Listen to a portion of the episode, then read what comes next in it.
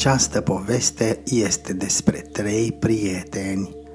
John Jing, un băiat de 5 ani și jumătate, Elisa, prietena acestuia, și curajosul ei căluț, Bobby. Să începem povestea. Fetița care colorează visele. John Jing sta în pat și nu putea dormi. S-a spălat pe dinți, s-a uitat pe o carte, a băut un pahar cu apă, a fost la toaletă și s-a uitat pe altă carte. Acum este de-a dreptul obosit. Oare de ce durează atât de mult în seara asta? se întrebă el în timp ce privirea îi se plimba nerăbdătoare prin cameră. Eliza, fetița care colorează visele lui John Jing, și-a petrecut întreaga zi căutând cele mai frumoase culori pentru visele lui. Acum este în întârziere fiindcă i-a luat mult timp să găsească verdele aprins de care avea nevoie. Trebuie să ne grăbim, spuse ea, încălecând pe curajosul Bobby. Probabil că John Jing stă acum ca pe ace, însă vrea să mai facă un ultim retuș și să-i adauge visului puțin din întunecatul albastru al miezului de noapte.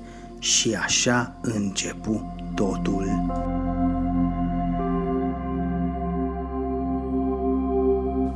Graba ei alege culoarea greșită, încurcând albastru miezului de noapte cu mohărâtul negru. Elisa s-a încurcat și a ales culoarea greșită. Vai de mine, strigă ea. Visul cel frumos s-a transformat într-un coșmar care este în toane rele. Coșmarul se face tot mai mare și mai mare, apoi iese ca un vârteș pe fereastră înainte ca Elisa să-l poată opri. Neînfricatule Bobby, să-l prindem înainte să ajungă acasă la John Jing, spuse Elisa, apoi își luă geanta și încălecă calul cel brav. Era ușor pentru Bobby să se țină după coșmar, pentru că acesta lăsa în urmă o dâră ciudată, iar acum o mâzgă verde și tremurătoare iese din fântâna din fața casei lui John Jing. Copacii și-au pierdut frunzele, iar florile s-au ofilit. Corăbile și-au schimbat cursul, iar trenurile au întârziat. O văcuță s-a speriat așa de tare încât s-a făcut albă ca varul. Poliția și pompierii s-au ciocnit. Pe unii au început să-i treacă nădușel de frică, până și cei curajoși o luau la sănătoasa. Bobby aproape că a prins din urmă coșmarul, iar Eliza este foarte bucuroasă. Acum am pus mâna pe tine, zise ea. Însă coșmarul face o întoarcere bruscă spre stânga și cu un șuierat scurt aterizează în fața patului lui John Jing.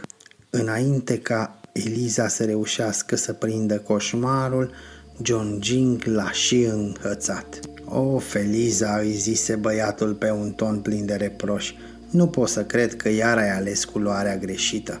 Îmi pare rău, răspunse Elisa, oftând, în timp ce adăugă, se mai întâmplă, nu-i așa?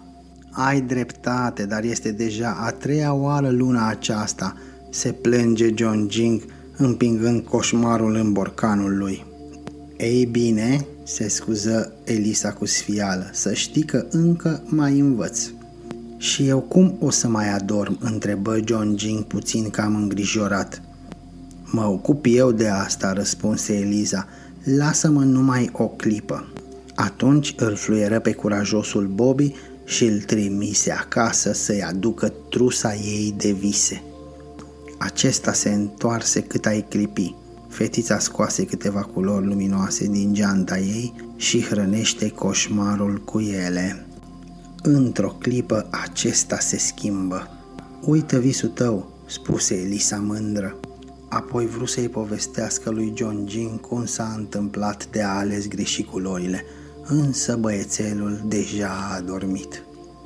Elisa închise geanta, încălecă pe curajosul Bobby și amândoi plecară împreună spre casă. Trebuie să fiu mai atentă mâine, își zise ea, și chiar am să fiu, nu vreau să greșesc din nou. Apoi căscă, pentru că până și fetițele care colorează visele trebuie să doarmă puțin.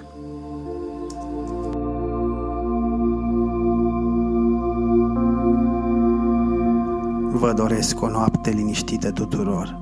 Noapte bună!